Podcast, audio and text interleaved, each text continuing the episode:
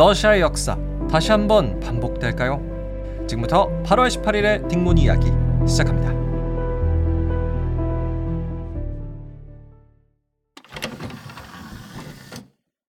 네, 여러분 안녕하세요. 어제는 제가 드라큘라의 이야기 들려드렸는데요. 처음으로 동유럽 루마니아 역사를 여러분에게 소개해드릴 수 있어서 아주 새롭고 또 좋았던 것 같아요. 그래서 오늘은요, 제가 러시아의 이야기 한번 준비해 봤습니다. 여러분, 사실 제가요, 예전부터 꼭 한번 가보고 싶었던 나라가 러시아예요. 아, 근데 이제는 갈 수가 없죠. 전쟁 중이잖아요. 근데 가만히 생각을 해보면 러시아는 참 신기해요. 왜 그런 말 있잖아요. 역사는 반복된다. 근데 또 러시아만큼 역사를 잘 반복하고 있는 나라도 찾기 어려울 것 같습니다. 제 생각에는 러시아의 역사에 일종의 패턴이 있다고 보여지는데요. 일단 패턴의 1단계. 여러 가지 사건들에 의해서 러시아의 힘이 엄청나게 세지는 순간이 한번 찾아옵니다. 전 세계 넘버 2 수준인데 넘버 1을 위협할 정도로 힘이 세지는 거죠. 그런데 문제는 패턴 2단계. 그 힘을 유지를 못하고 이상한 전쟁을 갑자기 벌입니다. 그래서 러시아는 넘버 2에서 순위권 밑으로 확 떨어지는 이런 패턴의 역사, 러시아가 계속 반복하고 있는 것 같아요. 그래서 지금 우크라이나랑 전쟁을 하고 있는 러시아를 보면, 아, 러시아가 또 역사를 반복하려고 그러나? 이런 생각이 들어요. 그러면 저와 지금부터 러시아의 과거에는 어떤 패턴의 역사들이 있었는지 함께 들어보실까요? 진짜 러시아 역사에는 제가 말한 것처럼 어떤 패턴이 존재할까요? 여러분도 한번 판단해 보시길 바랍니다. 그 어디서도 들을 수 없었던 러시아 역사의 패턴 지금 시작합니다. 자, 러시아 역사의 패턴.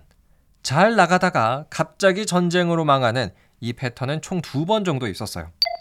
첫 번째는 1600년대 러시아에서 일어납니다. 자, 이때 러시아에는 표트르 1세라고 황제가 있었어요. 키가 한 2미터가 넘었다고 하고요. 굉장히 잘생긴 미남 황제입니다. 근데 이 미남 황제가 어떤 일을 하시냐면 본인이 황제라는 사실을 숨기고요. 러시아에서 서유럽으로 몰래 건너간 다음에 자기가 황제인데도 불구하고 그 서유럽의 다양한 신기술들을 직접 배워요. 뭐배 만드는 기술도 배워보고 도시의 모습이라든지 아니면 법 이런 최신식의 서유럽 기술들을 러시아 신하들이랑 함께 가서 다 배워오는 거예요. 그리고 러시아 제국에 돌아가서는 그 신기술들을 다 적용시킵니다. 그러면서 점점 러시아를 발전시키는데요. 근데 여기서 표트르 1세의 업적이 끝나지가 않습니다. 자, 원래 북유럽, 이 발트의 강자라고 할 수 있는 건 러시아가 아니고요. 스웨덴 왕국이었어요. 전통적으로 발트의 1등은 스웨덴 왕국입니다. 그런데 표트르 1세의 러시아는 이 정도로 강력했던 스웨덴 왕국과 전쟁을 벌여가지고 승리를 쟁취합니다. 이제는 러시아가 그 누구도 무시할 수 없는 강대국 반열에 올라가는 거죠. 근데 시간이 더 흘러서 1800년대로 들어오면요. 러시아가 이제 그냥 강한 나라 수준이 아니라 전 세계 넘버 2 자리까지 올라가는 희대의 사건이 생기는데요. 사건의 전말은 이렇습니다. 이때 1800년대 초 유럽은 그야말로 나폴레옹의 세상이었을 당시예요. 나폴레옹의 프랑스 제국, French Empire 이렇게 불리면서 사실상 영국을 제외한 대부분의 유럽 나라들은 나폴레옹의 발밑에 들어가 있었습니다. 그러던 때는 1812년 나폴레옹 황제는 러시아의 본토를 총공격했는데요. 한 80만 명의 원정군을 모아서 돌격을 했다고 하죠. 그런데 러시아가 또 어떤 나라입니까? 세계에서 가장 넓은 나라 아닙니까? 그래서 이 나폴레옹 군대는 계속 후퇴하는 러시아 군대를 따라가다가 너무 지쳐가지고 결국 러시아 군대한테 완전 박살이 나고 말아요. 러시아가 나폴레옹 황제의 프랑스 군대를 이겨버리는 대박이 터졌죠. 이후 프랑스는 쇠퇴의 길을 걸었고요. 러시아는 유럽의 해방자라는 별명까지 들으면서 전 세계 넘버 2 자리까지 올라갑니다. 대단한 기세였죠.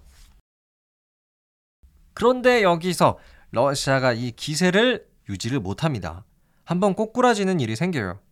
스웨덴도 이기고 프랑스도 한번 이기다 보니까 러시아가 이제 무서울 게 없었거든요. 그래서 러시아는 1800년대 중반부터 바다로 나가는 즉 지중해로 나가는 항구를 하나 갖고 싶었어요. 그러려면 오스만 제국이라고 불리는 오늘날의 튀르키예를 중심으로 세력을 확장했다라고 볼 수 있는 이 나라와 싸워서 이겨야 돼요. 근데 이때 1800년대 오스만 제국은 뭐 유럽의 환자라는 별명이 있을 정도로 힘이 많이 빠진 상태예요. 그래서 러시아가 오스만 제국이랑 1대1로 붙으면 무조건 러시아가 이길 수 있습니다. 근데 문제는 뭐였냐면 러시아가 계속 이렇게 커지고 있잖아요. 그러다 보니까 영국, 당시에는 대영 제국이 이 러시아 가만 놔두면 안 되겠다라는 생각을 했어요. 러시아를 계속 저렇게 놔뒀다가는 이제 우리 영국까지 곧 위협을 하겠구나 해서 영국은 오스만 제국을 꼬드겨 가지고 러시아한테 전쟁을 선포하세요 라고 명령을 내렸습니다. 그리고 영국은 이때 프랑스랑 힘을 합친 뒤에 러시아를 공격했어요. 이 전쟁이 1853년의 크림 전쟁이에요. 굉장히 유명한 전쟁이죠. 결국 러시아는 크림 전쟁에서 영국과 프랑스에게 쓰라린 패배를 당하고 추락합니다. 자, 어떠세요? 러시아가 갑자기 잘 나가다가 전쟁 때문에 꼬꾸라졌죠. 근데 이게 한 번만 그런 게 아니에요. 2차 세계대전 때도 똑같았어요. 러시아, 아니, 당신은 소련이죠. 소련은 2차 세계대전 때 아주 중요한 역할을 했습니다. 미국과 같은 연합군 편에서 싸웠고요. 사실상 나치 독일한테 히틀러한테 결정적인 KO 펀치를 날린 게 소련이에요. 스탈린그라드 전투라고 있는데 소련이 여기서 그 나치 독일의 정예 군대들을 완전히 제압해버리면서 2차 세계대전의 분위기를 연합군 쪽으로 가져옵니다. 그래서 소련이 이때를 기점으로 해서 2차 세계대전이 끝나고 난 뒤에도 미국이랑 뭐 넘버 원 투를 다투는 아주 강력한 나라로 성장을 했잖아요. 한 뭐 냉전 시대라고도 불렸죠. 그래서 다시 한번 나폴레옹의 프랑스를 이겼던 것처럼 강해졌어요. 그런데 2차 세계대전 이후 강해진 소련이 다시 한번 악수를 두는 게 뭐냐면 아프가니스탄 전쟁이에요. 소련은 1979년 여러 가지 이유를 대면서 아프가니스탄을 공격한 적이 있어요. 뭐 사실상 공산주의 정부를 세우겠다는 게 목표였고요. 이게 바로 소련 아프가니스탄 전쟁입니다. 당연히 소련이 쉽게 이길 거다라고 생각하는 전쟁에서 오히려 소련이 고전을 해요. 10년이라는 세월 동안 싸웠는데 뭐 거의 무승부라고 봐야 될 것 같습니다. 그런데 소련은 이 아프가니스탄 전쟁을 치르느라 돈을 엄청 썼고요. 또 비슷한 시기에 체르노빌 원전 사고도 터지면서 결국 소련이 붕괴가 되는 아주 처참한 결과를 맞이합니다. 자, 어떠세요? 또 패턴이 반복됐잖아요. 잘 나가다가 확 전쟁 때문에 망해버리는 이 패턴. 그리고 1991년 소련이 붕괴되고 나서 러시아는 조용히 그리고 은밀하게 다시 한번 힘을 키우고 있었습니다. 특히 석유나 철광석 이런 에너지 사업을 바탕으로 이번에는 탄탄한 경제력을 확보하는 데 노력을 했던 것처럼 보여요. 그래서 러시아의 국제적인 이미지도 좀 좋아졌었고 심지어 푸틴 대통령은 2014년에 타임지라는 세계적인 잡지에서 선정한 전 세계에서 가장 영향력 있는 인물 1등에도 뽑혀요. 왜 우리나라에서도 푸틴의 이미지가 꽤 좋았잖아요. 뭐 강력한 리더 이런 이미지로. 그렇죠? 근데 이렇게 러시아는 어느 정도 나라가 괜찮아지자마자 때는 2022년 우크라이나를 공격했습니다. 우크라이나가 뭐 일주일 만에 질 거다 이런 전문가들의 예상도 있었지만 지금 우크라이나와 러시아의 전쟁은 1년이 넘게 지속이 되고 있어요. 그러면서 러시아는 또 국제적인 왕따가 되고 있고 그 전까지 쌓아올린 이미지도 한 번에 날려먹었죠. 자, 어떠세요? 러시아의 역사 정말 뭔가 계속 반복되고 있구나라는 느낌이 들지 않으세요? 여러분의 생각은 어떻습니까? 댓글 남겨주세요. 자, 지금까지 여러분과 함께 러시아의 패턴과도 같은 역사 알아봤습니다. 역사는 반복된다고 하는데 우리나라는 과연 어떤 역사를 반복하고 있을까요? 여러분은 어떻게 생각하시는지 궁금합니다. 여러분 좋은 주말 보내시고요. 저는 더욱 재미나고 유익한 이야기로 돌아오겠습니다.